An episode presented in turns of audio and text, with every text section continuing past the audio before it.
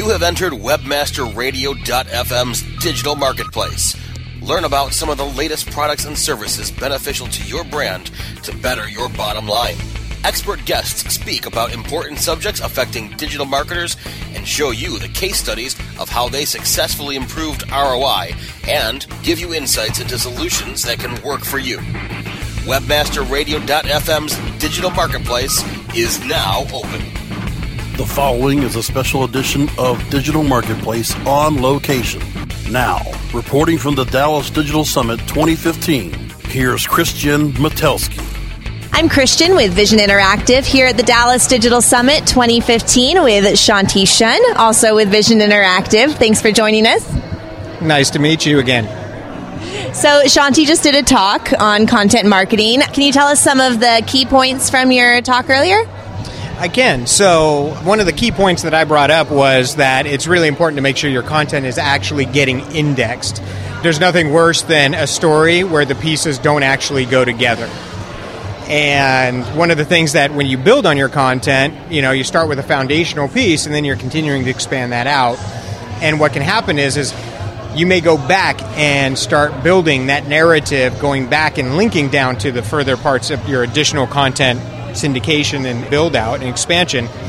And if you're not getting the proper indexation, you're not going to be able to get those additional pieces of that story told in a manner that really resonates with your audiences.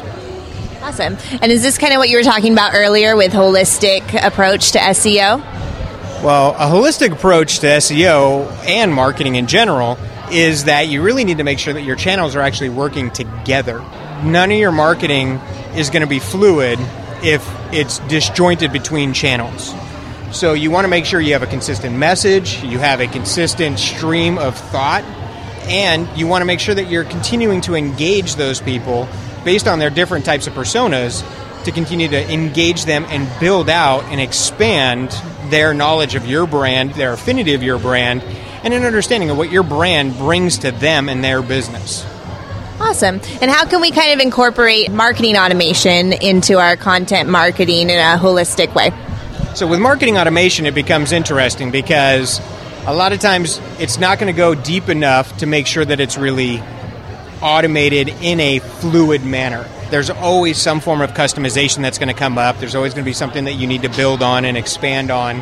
And you really need to look at how that automation is working and make sure that the technology is fluid enough to be able to work together with what it is you're trying to build.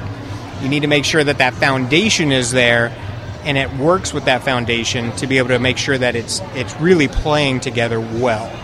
Otherwise, you end up with a broken experience, and a broken experience is a bad experience. True. So going forward into 2016, what are your predictions? In 2016, I see, obviously content marketing is the buzz right now. It's really taking a look at, that whole life cycle of content and how you expand and build that out. It's taking a look at things like, how is my story told? And who is that story relevant to? You need to be able to build that out and make sure that has a fluid approach. You want to make sure that it's continuing on. And in 2016, I think there's, as we can always expect, there's going to be different changes within the search engines. There's going to be different algorithmic changes for paid search and all of these other channels. There's going to be a different way to approach your affiliates. You're going to continue to have to manage where those affiliates, whether your business is playing within comparison shopping and so on. There's always an evolution. And sometimes you're chasing that evolution. Sometimes you're reacting to that revolution. And it's a matter of being able to stay on top of it, make sure your people have the experience and knowledge to continue on with that. At the end of the day, it's really making sure that your people in your organization can support what's going to happen.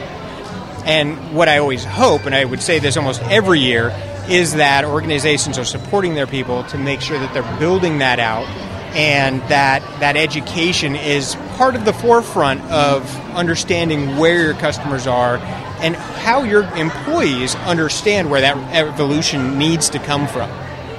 Great. And we have one final bonus question from one of our viewers out there. So from Panda to Penguin, how disappointed were you when the Cubs didn't make it to the World Series? I was fairly disappointed, and I'll show my Cubs hat. Essentially, you know, it wasn't really so much disappointment. I mean, they made it to the postseason. They performed strong. They made it past the wild card. You know, they did really well. And they're a young team. I mean, a good chunk of the team were rookies. So when you're talking about, you know, and this again comes down to your marketing. If you have a lot of rookies on your team and you're not supporting those rookies and growing those rookies, it's not going to help your team perform. And the Cubs did really well at growing their rookies, even the ones that they brought up in the last months of the season. Essentially, you know, look at that as your business model and say, am I supporting my employees? Am I making sure those employees are growing? And are my rookies stepping up and becoming a core part of my team? That was a very diplomatic response. I didn't see any emotion from you. So how disappointed were you? Yeah. Well, I got to eat pizza in Wrigleyville. Got to take a picture in front of the marquee before they took it down. I still went to Chicago. I had all the hopes and dreams of 108 years of not winning a World Series. And my wife, being the larger Cubs fan in my family, even she was happy about where they made it, how they made it, and she's looking forward to next season. Sounds like a good experience. It's a bonding experience in my house. Thanks, Shanti. You're welcome. Thank you for listening to Digital Marketplace on Location, only on WebmasterRadio.fm.